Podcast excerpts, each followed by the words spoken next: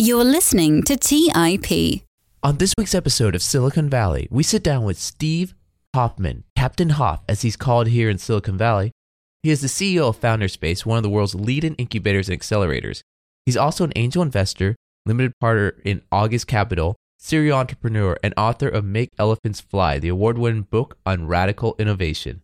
On this week's episode, we talk about how important is having cutting edge technology in a startup? What traits do you look for for a successful startup? What are the different roles that the founding members of a startup team should have? And what is the difference between the entrepreneur environment in different parts of the world? This and much more on today's episode. Also, Captain Hoff is offering a special gift for anyone that writes a review on iTunes or any other podcast platform for this interview an autographed copy of his book, Make Elephants Fly. Don't forget to write your comments so you have a chance to win. Now let's start the show. You are listening to Silicon Valley by The Investors Podcast, where your host, Shawn Flynn, interviews famous entrepreneurs and business leaders in tech. Discover how money is made in Silicon Valley and where tech is going before it gets there.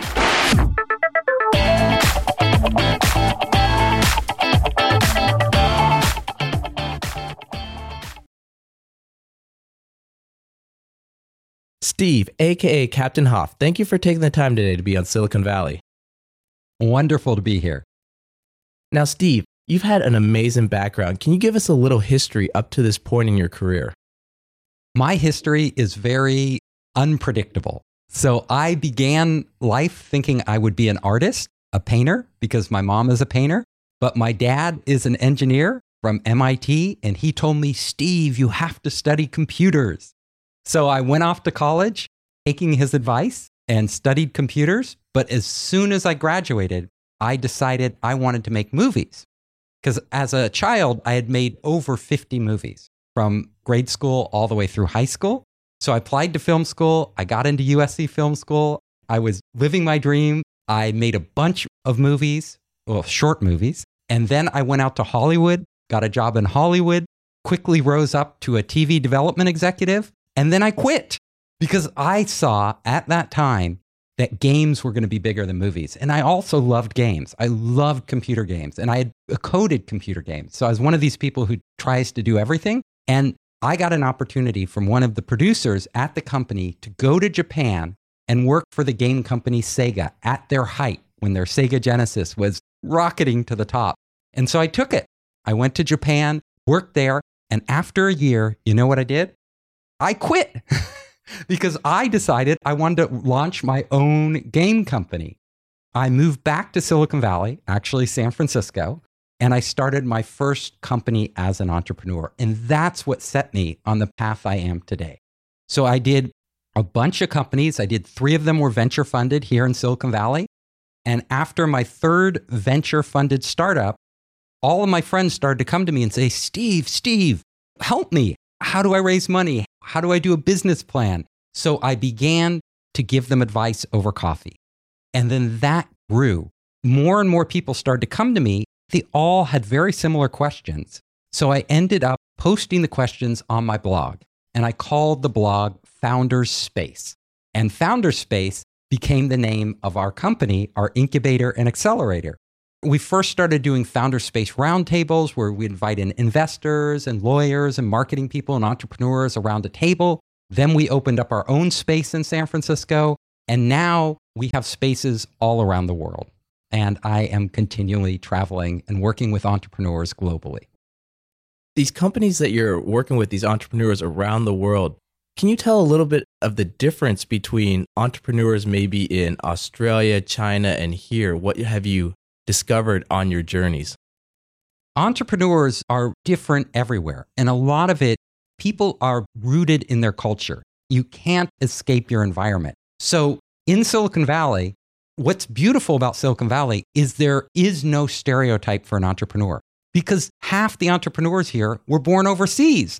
You know, half the successful startups in Silicon Valley have overseas founders. So when you come to Silicon Valley, you see entrepreneurs from everywhere from India, from Africa, from Asia, from Europe, and they're all here. When you're in other countries, you really start to notice the differences. So I would say in Silicon Valley, the people who come here are self selecting. They're already highly competitive, highly driven, and they want to succeed. Otherwise, they would not have relocated to Silicon Valley to do that. And even in Silicon Valley, a lot of the entrepreneurs are from all across the United States or Canada or places like that. Very few people were actually born in Silicon Valley. In fact, when I go to a meeting in Silicon Valley here, I say, Who's from California? I'm usually the only person to raise my hand. So, uh, and I know you're from Berkeley, but we're, we're the exception, not the rule. When I go abroad, I see entrepreneurs in China in particular are extremely driven. There is a, a certain mentality that, you know, China in the past 50 years came up from extreme poverty into, you know, relative luxury. Some people have huge amounts of money but people had to work really hard. And that work ethic is ingrained in everyone. If you don't compete in China, you get left behind. It's sort of like no mercy. So people in China work like you go to Beijing, and I've been in Beijing with entrepreneurs, and I'm like, oh, it's 10 o'clock. I think I'll head back to my hotel.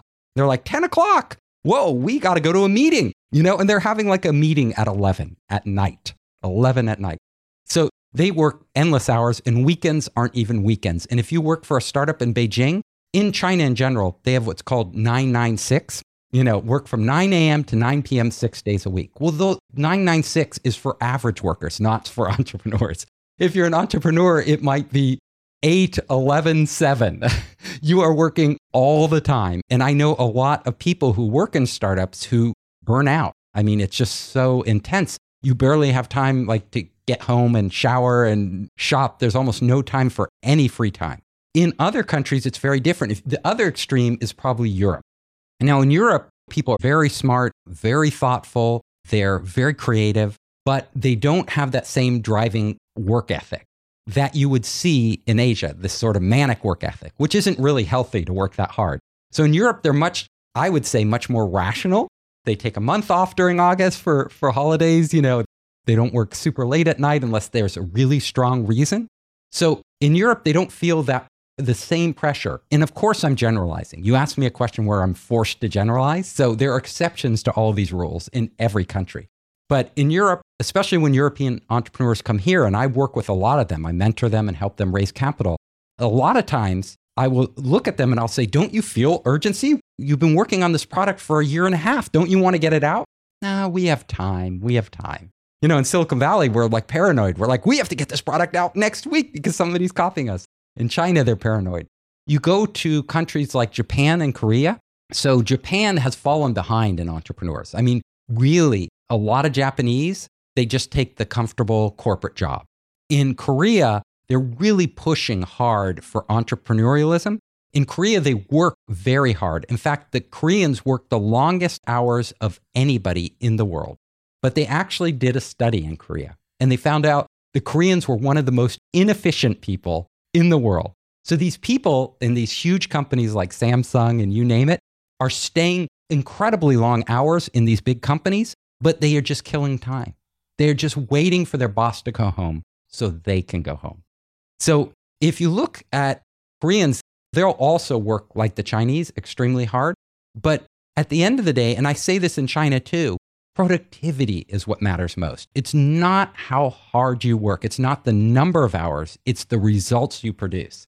And I actually think pushing the hours too far out, unless you're an exceptional individual and you can stay alert and productive for those long hours without any breaks, most people, their productivity starts to decline dramatically after eight hours, and they're just not being productive. So I promote actually greater flexibility. So you look at around the world, and a lot of people say, oh, Americans are more innovative, we're more creative. And I think some of that comes from our culture too. In the American culture, we are an individualist culture. We believe that we should follow our own belief. Now, of course, every culture has a group mentality too. But in all of Asia, China, Japan, Korea, it's much more group focused. You define yourself by your group. And going against the group is something most people do not want to do. So you get a lot of weird and wacky ideas here where the group will say, that's crazy. Give it up. Don't even, you know, who would ever want that? And the entrepreneur's still going and doing it. They want it and they want to see it happen and they don't care. That's one thing that defines our culture. In all of the world, we like to say Chinese copy, right? We used to say Japanese copy and then Koreans copy and now Chinese copy. But the fact is, if you're in Silicon Valley, everybody copies. Most of the products that were hits, like Facebook, that was a copy of MySpace and Friendster. Most of the products are only partially innovative. So I don't think Chinese necessarily copy more. I think they copy because it works. When they see something working over in Silicon Valley and they can bring it into the Chinese market first, they know they have a big win and it didn't require all the trial and error that innovation does. And so naturally, what we're seeing now in China and in other countries is they become more innovative, just like in Japan, they're pushing the limits. So all of these startup communities and entrepreneur communities are always innovating and they're always copying. These startup communities around the world, they try to, at least it seems, kind of mimic copy Silicon Valley. What advice would you have for them to actually bring Silicon Valley to their locations, or is it even possible? It's funny you say that because when I started Founders Space, our mission was to bring entrepreneurs from all over the world to Silicon Valley. But then we saw an opportunity. We met so many people from all over the world who said, Can't you bring Silicon Valley to us? We want Silicon Valley to you. And since we were already established here, we had all these relationships from all over the world. Our mission became to bring Silicon Valley to the rest of the world. So I meet with prime ministers, I meet with mayors, I meet with governors all over the world, and they're always asking me this question how do we replicate Silicon Valley here? And the answer is Silicon Valley is very unique. Like I said, the thing that makes Silicon Valley so amazing are things you can't export our culture, right? Our individualist culture, the whole hippie culture, which Steve Jobs and Wozniak were a part of, the whole attraction, we're this magnet for people from all around the world in a very open system, right? We're not a homogenous society like China or Korea or Japan or many European countries, we are very open to immigrants from all over the world. Those things you cannot copy. You cannot replicate those in other places. So I tell entrepreneurial hubs and the people who want to develop a real hub for entrepreneurialism, look at the strengths of your region. So if you take Shenzhen, for example, why is Shenzhen the most dynamic city in China for entrepreneurs? Well, there are a couple reasons, and they have nothing to do with Silicon Valley. Number one, Shenzhen is a brand new city. It was literally founded like 30, 40 years ago. I don't know the exact date, but it's the new city. It grew out of nothing, which meant everybody in Shenzhen is new. So they all had to immigrate, just like people come to Silicon Valley from all across China. So they got a lot of young people. It's predominantly young. It's a very young city with young people who move there for the opportunity. Again, self selecting, very ambitious, very driven, willing to try new things. There wasn't an established hierarchy like there is in many cities. So the field was wide open.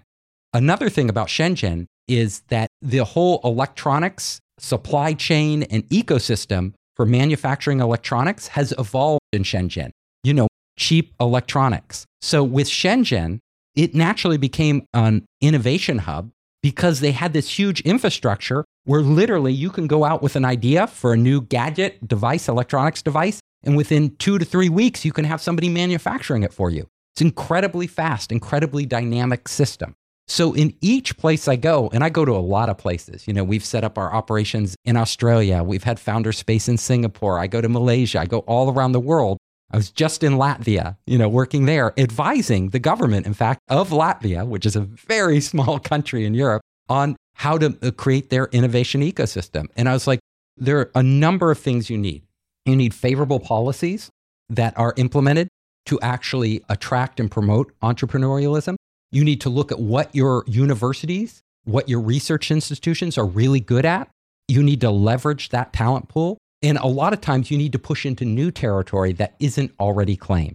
So you need to move into new technologies that aren't already dominated by a certain region. Would Latvia be able to compete with Shenzhen on manufacturing electronics? Never right? So, what, what are their strengths? What is their position in Europe?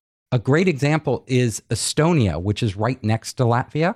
Estonia became a huge hub of entrepreneurialism, and it's a tiny country, like 2 million people. It's really small. How did it become so dynamic? Well, after it left, broke away from the Soviet Union, they totally reorganized the whole economy and how they do stuff. And the number one thing they did was they brought every city service and everything an entrepreneur would need online very early. So, and then they made an e residency. So an e-residency means you can actually be a resident, start a business in Estonia without ever setting foot there. You can literally set up your whole company and everything involved in Estonia, get favorable tax treatment and all the advantages of entering the European market without ever going there. Then they did a lot of other things. You know, they invested a lot in promoting, put in high speed internet. They have a lot of groups that promote entrepreneurship. They reached out to the rest of the world.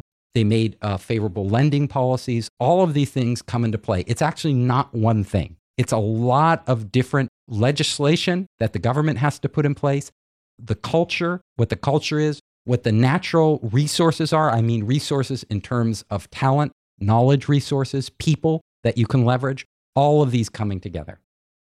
Now, you had just mentioned Shenzhen and Latvia. Are there any other locations that you're very bullish about for entrepreneurship? What am I bullish about? I'm bullish all over the world. What we see is that there are different entrepreneurial hubs everywhere. You know, Israel is startup nation.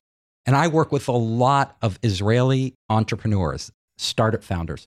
They are amazing for a country that is tiny. Israel's another tiny country. They have a huge oversized effect in the world when it comes to startups. And when I'm in China now, I meet more Israelis in China than almost than in the US or anywhere else I go because they see an opportunity to go there, get capital, enter that market, and they are always starting companies. So there's a really deep culture in Israel of starting companies. The other advantage Israel had was that number one, uh, people there prize education. So they're always uh, reading and learning, and that played a big role since it's a knowledge economy. And number two, the Israeli military trained people in computer science and security at a very high level. So a lot of them left, and Israel's emergence as an entrepreneurial hub came from their unique strengths of having these security experts, the education, the culture, all these things made them explode. But you look around the world, Singapore now, Singapore is an entrepreneurial hub, especially for fintech. So Singapore has invested heavily into putting in fiber optics, big bandwidth, promoting entrepreneurialism. The trade policies are very open there. They're very open to setting up companies. They attract entrepreneurs from all over the world, and they see themselves as a gateway into Asia. And then you look at London, another fintech hub. I'm looking around the world, and Berlin right now is having a renaissance. It's a lot of creativity. Entrepreneurs are flocking there because it's very open to new ideas, lots of incubators and accelerators. Wherever I go in the world, I'm seeing different hubs, and which is good. Silicon Valley is still kind of the center of the universe, but there's a lot of constellations out there and a lot going on. So, what do you look for in a successful startup? How do you know that maybe the idea or this team is going to go someplace? I get pitched all the time. So, entrepreneurs come and pitch me, and most of the ideas don't work. And they don't work for a lot of reasons. Most of the time, I've seen something very similar to it before either here in Silicon Valley or when I'm traveling. And the biggest thing I feel like I can do for entrepreneurs is say, no, I've already seen that. You know, what are you doing? And when I ask, what are you doing? I mean, what are you going to do differently? How are you, how is your company going to be better than any of these existing companies? So, whenever you enter a market, you always have to assume somebody is in that market fulfilling whatever needs to be fulfilled. Because if there's a need, people will fulfill it. That's how economics works. Wherever a need crops up, somebody comes to fulfill it. What an entrepreneur's job is to innovate and figure out how can we do this differently or how can we do this better. I like to say that there are only two ways I know a company will succeed. And the two ways are one, they have a product that is very different than anybody else out there. They're using new technology. They're, they've opened up something like the first social network, right? Nobody had conceived that you could have an online social network. We had our social networks, but they weren't online. And it was just very different. In your first to market, like MySpace was or Friendster, you explode. And if you don't screw up and somebody else, fast follower, gets it right, then you will maintain your leadership position. So Facebook was the first company to get it right, and now they're in, they're very hard to displace. The other thing is that you do something better. It's already out there, but you actually do it much, much better than anybody else. For example, Google. You know, there were 19 successful search engines before Google already launched. With, you know, AltaVista was one, and there were search engines that nobody remembers now. But what Google did was their algorithm, their page ranking algorithm that they developed. They had developed that for Stanford University so that professors could go online and search and find the relevant research papers to their research. They suddenly realized, wow, this algorithm is giving so much better results, not just for research papers, but for anything you would search for than anybody else is providing. Let's move into search. So they weren't the first, but they did it so much better that everybody started to use Google. And I remember the day I was around, people were like, oh, look, you should switch to Google. You should switch to Google. And it was simply because it was better results. So when I look at an entrepreneur and their company, I have to see number one, that they do it exponentially better.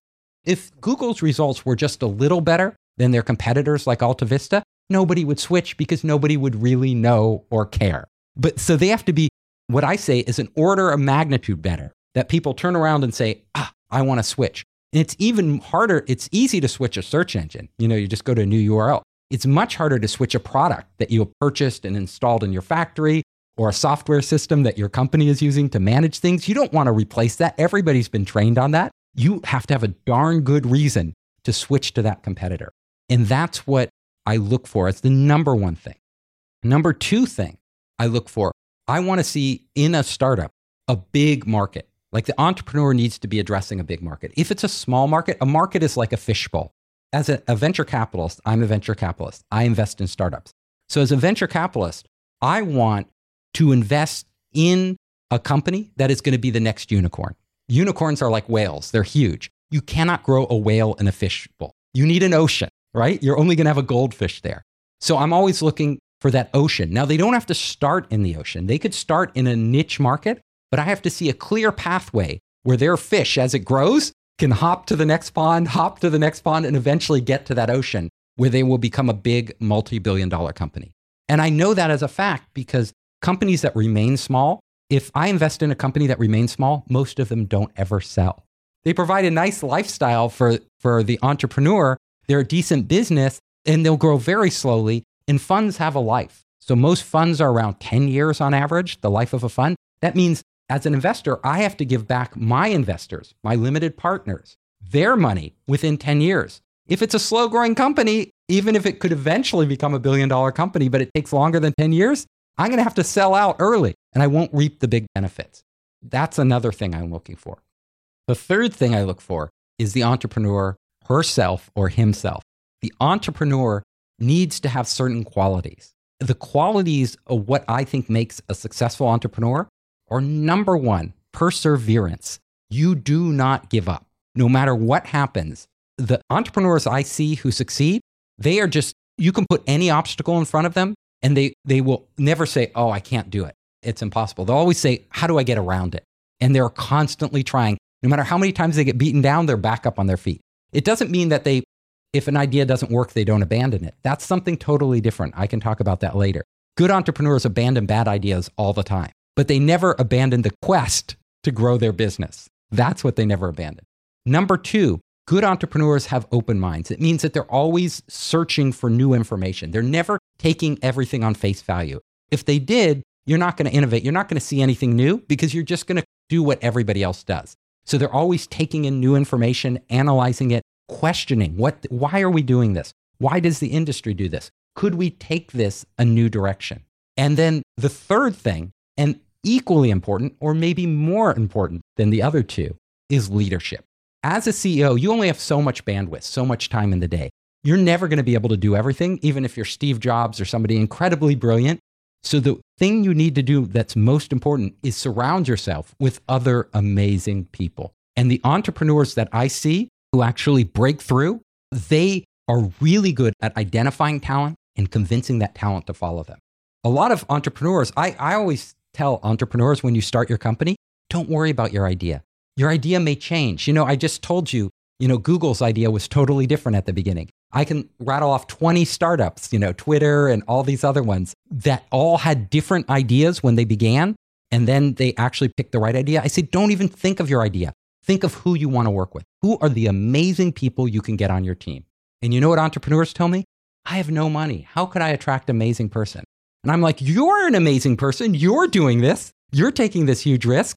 If you actually, the test of a great entrepreneur the test of whether or not this entrepreneur has that leadership gene that I'm looking for is when they have no money, when they have no resources, when they only have an idea, a vision of where they can go, can they bring on the people they need? Can they convince them to quit Google or quit Facebook or just, you know, come out of university and join their company because they believe in where they're going? That is leadership. So the earlier a startup can demonstrate that, you know, at the very early stages, if they show me, wow, I attracted all these great people, they're all following me in this direction. We don't know if it's the right direction because it's still really early. I think eventually they will succeed.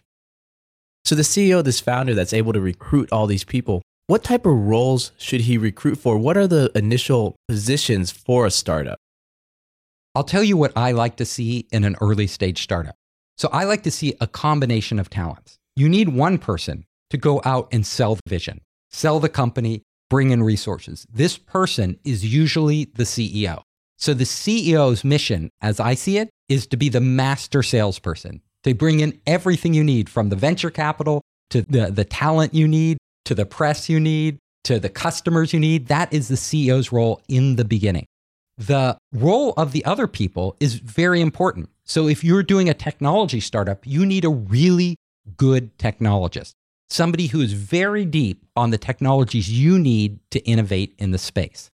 The third person I like to see is a designer, somebody who understands user experience and customer experience. I will tell you, there's two areas of innovation that actually work with startups. So, one area, and this is startups that have no money. It's not like you're Elon Musk and you have all the resources in the world. If you want to do a new company, people will just give you money. You have no money. So, you have to make progress with just your time and your brains. So, at the beginning, with these entrepreneurs, what I want to see so, an entrepreneur to innovate, the two areas where they innovate most that require almost no money are one, they innovate on the business model. They are using new technology to enable a new type of business model. We've seen this with Uber, with Airbnb, with many other companies. They say, hey, we can do this business in an entirely different way using this new technology. The second way they innovate is they innovate on design. And this is why I said a user experience person on the team is really important. If you look at a lot of the most amazing startups out there, they have no new technology. They don't even have a new business model. What they have is design. So, for example, take Dropbox, which is now a decacorn, you know, many, many, you know, huge company, right? Worth billions of dollars. When they started, their idea was already existing. It was called xDrive. I remember the software. The problem with xDrive was it was very similar to what Dropbox does, except it was really not user friendly, really clunky. And what Dropbox did was just make it so easy to use. I will tell you, if you look at a lot of these applications out there, usability is a huge area for innovation. And it's an area that an engineer alone and a business person alone would never be able to execute on. So when you get the, the business person the engineer with the new technology and the user experience person, you have kind of a magic formula for an early stage startup. So then how important is it a company having the latest technology or more advanced technology than what's out there? I will tell you, technology matters, but it doesn't matter that you made it as an entrepreneur. Everybody thinks, oh, the entrepreneur has to invent the technology. Well, in most cases that we see out there, the entrepreneur did not invent the technology the entrepreneur, what they did was they took this technology that's out there and they applied it to solving a new problem. Now, let me give you an example. Inventing a new technology takes years. If you're really doing a core technology, not just a small innovation on top of a technology, but if you're inventing a core new technology like AI, AI has been around since the 1950s, and it's only now that it's taking off. If you are one of the early inventors in AI, you're probably dead, let alone, you know, you didn't really get rich off of it because it had many false starts. The transistor took years. They say the average time from the time a technology is invented to the time it actually starts to really make money is around 20 years. So most entrepreneurs, they can't hang around 20 years trying to get this new technology working. What they do is it's taking the right technology at the right time that's out there and applying it to problems. That's what they do. You know, Thomas Edison, who invented the light bulb, right? We all know he invented the light bulb. Well, he didn't actually invent the light bulb. Somebody else, a guy in Britain, invented the light bulb. All he did was improve on the light bulb, get it to a point where it could burn a little longer. And then his real genius was never in the inventing, it was in rolling it out, scaling the business. You know, a light bulb alone isn't any good if you don't have an electrical grid, if you, if you don't have plugs and sockets and all these things. He rolled that out on a massive scale. And it's what made Thomas Edison, you know, we still have Edison Electric and all these things so successful. So that's what entrepreneurs do. Elon Musk, we all think, oh, Elon Musk started Tesla. Well, he wasn't the founder of Tesla, he was an angel investor in the company. What he did was he came in there and transformed that company into the company it is today. He scaled it up. A lot of entrepreneurs are good at coming up with the original idea, but they're not good at scaling the business. The real entrepreneurs, what they do really well is not necessarily their inventive geniuses. In fact, I tell entrepreneurs don't waste your time inventing. If you want to invent, go get a professorship or join a research institution. You can spend all your time inventing. What you need to do is look for problems to solve. You need to look for the new technologies. Well, I still like, I'm an investor, I'm a Silicon Valley investor. So I'm always looking for companies that are using new technologies. I don't care whether they invented them. I usually, if a company comes to me with a lot of patents, instead of getting excited, a lot of times I get worried because I'm like, how long did they spend on these patents? I really want to know if whatever this technology is, if they can be the first to market. I will tell you, getting to market fast is more important, and executing and scaling your business is far more important than filing patents. You can have all the patents in the world, and then you're just patent licensor. And we see there's a lot of patent licensors out there. It's very hard for them to make a lot of money. I mean, they're never going to be a Facebook, a Google, a Twitter, or any of those type of companies. They might make some good money if the patents happen to be really, really, really valuable.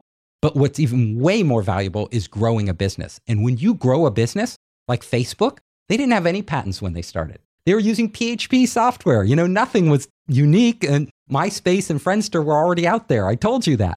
What he did well was he, he innovated on top of that idea, right? Took the idea of a social network, made it really work, made it really usable, and then scaled it out in a huge way. That's what Mark Zuckerberg was brilliant at. And he's been brilliant today. Whether you think he's the most ethical person or not is another question, but he's been brilliant strategically. You know, acquiring WhatsApp, acquiring Instagram, looking into the future and saying, if we want to dominate, if we want to be a monopoly in this space, what do we need to do to get there? That's what really good entrepreneurs do. So, if you were to put an all star cast of entrepreneurs together, people that have had three, four exits, does that necessarily mean that putting them together will make a successful company? It's very interesting you talk about that. And I've thought a lot about that. I always say invest in the best team. But is the best team an all star team? Or is the best team not an all star team? Google did research on this. They asked the same question. You know, Google has thousands of teams around the world, and they are always trying to figure out, you know, which of our teams perform best and why do they perform best. So Google has some teams because they can afford it with amazing all stars, right? They have the, you know the best scientists, the best marketing person, people with track records launching many companies, all coming together on a single Google team to do some new amazing thing. And then they have other teams with people who don't have these track records, who might not be the top of their field, the top scientists. And what they found was having better people makes a difference. There's no doubt. But there's one factor that's more important.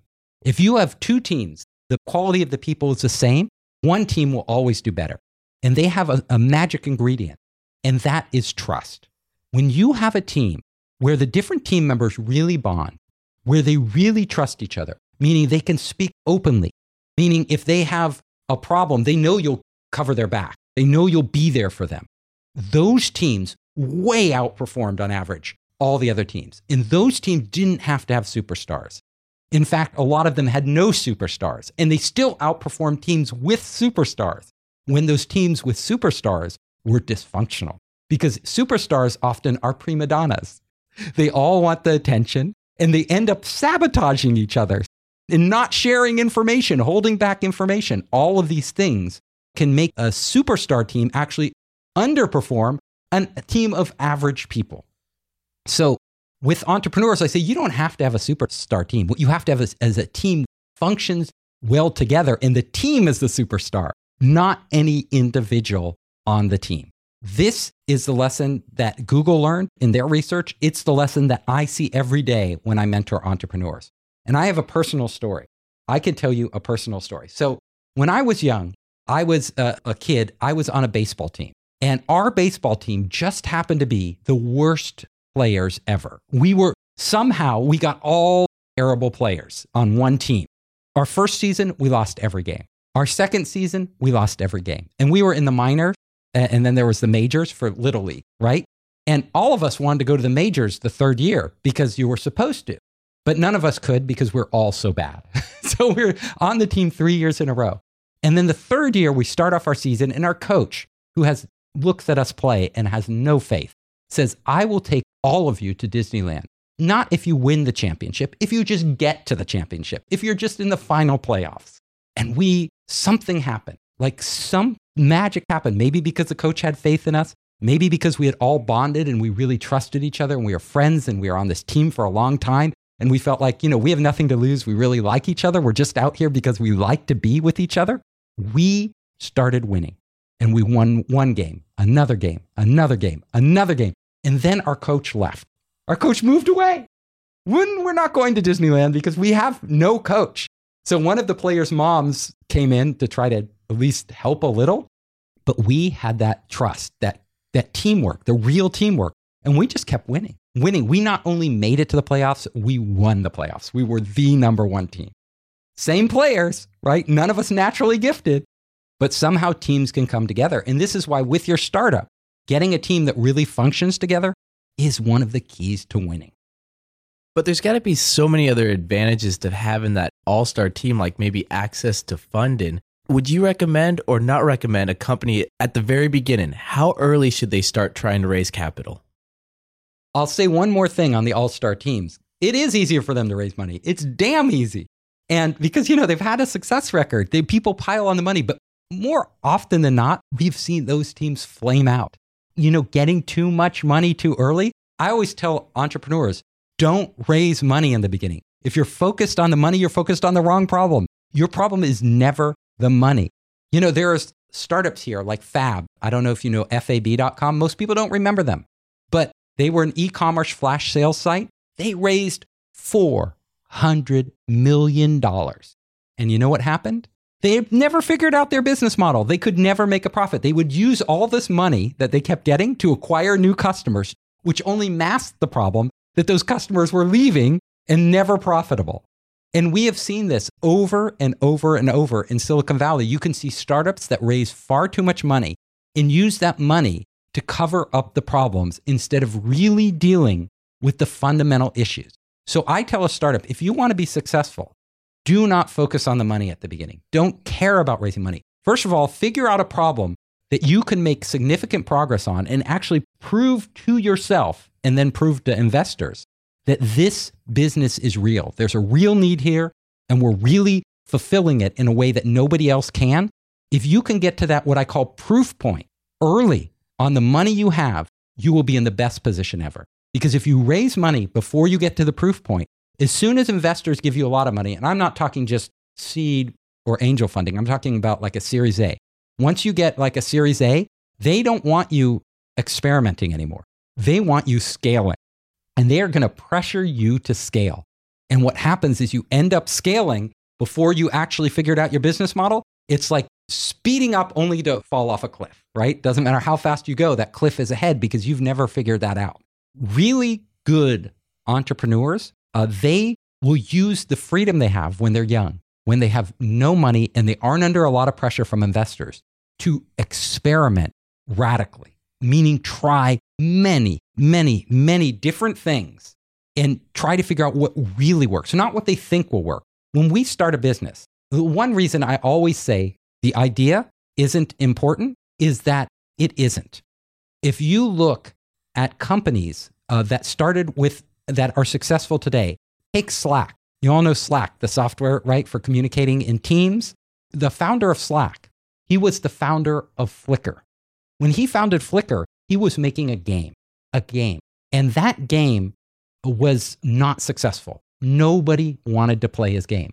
So, what you do when a product is unsuccessful, what most entrepreneurs do, they don't want to give it up. So, they keep adding features. Well, one of the features he added was a photo sharing, a social photo sharing within the game. He found out that photo sharing was more popular than the game itself. Wisely, he spun that off into Flickr, and boom, it became this huge site, and he sold to Yahoo. Second company, Slack, that he started was actually another game company. This guy really wanted to make games. Like he he failed the first time he wanted to prove he could make a great game that would be a huge hit. He got tons of money at the beginning because he had Flickr was so successful. He launched it and you know what happened? Nobody wanted to play his game. It just wasn't that I guess he's not a great game designer. But and it didn't matter how much money he had. So at a certain point, he was at the same point he was with his first game he was like, he started to cast about, like, what can we do? This game isn't taking off. I took all these investors' money. I have to do something. And he looked at his company again and he found out that they had developed a communications system on ICQ, right? Where they could all communicate and they had modified it. And he said, What if we took this out and we productized it? It's really useful within our team and we gave it to other teams to see if it's useful with them. That became Slack. Most companies go through this. They don't have that brilliant epiphany moment at the beginning because at the beginning you have no data. At the beginning you just have a, an idea. Lo- everybody, we all, I tell you, I have a new idea every week, and 99% of my ideas are bad ideas. They are not good ideas. You don't know that. When you think of an idea, you get this adrenaline rush and you really want to believe it's the next big idea. But the hard thing, the thing an entrepreneur really does and the whole process of innovation is about is the discovery and the testing of whether that idea really works. So I want entrepreneurs in the beginning, instead of focusing on the greatest idea, instead of raising money, I want them to go out into the real world as early as possible and begin running experiments where they can gather data. And they can get data that will show them whether they're on the right path or the wrong path and where they need to go next. And this is what we call an iterative process. It's a process whereby you come up with your idea, your hypothesis, you go out into the real world, you run an experiment where you can prove it's either true or not true. I have this new candy bar that has zero calories. I want to find out if people like it. Okay, in my kitchen, I make up a candy bar, right? One of the prototype. I go out to customers. Oh, they gag on the candy bar. it's just awful tasting, you know? Then you gather that data. And after you get that data, you analyze it and say, well, what's wrong with this candy bar? Why does it taste so damn awful? You know, it's zero calories. It should be yummy, but it tastes awful. What can we do? And then you come up with a new hypothesis. Oh, well, if we add this, you know, stevia to it, maybe we can make it taste better. And then you add stevia and you go through the innovation loop again. This is the core of entrepreneurship. This is really uh, what entrepreneurs should be doing in the early days before they have a lot of money. And that concludes part one of this two part interview with Captain Hoff, Steve Hoffman. Now remember to subscribe to this podcast so that you won't miss part two.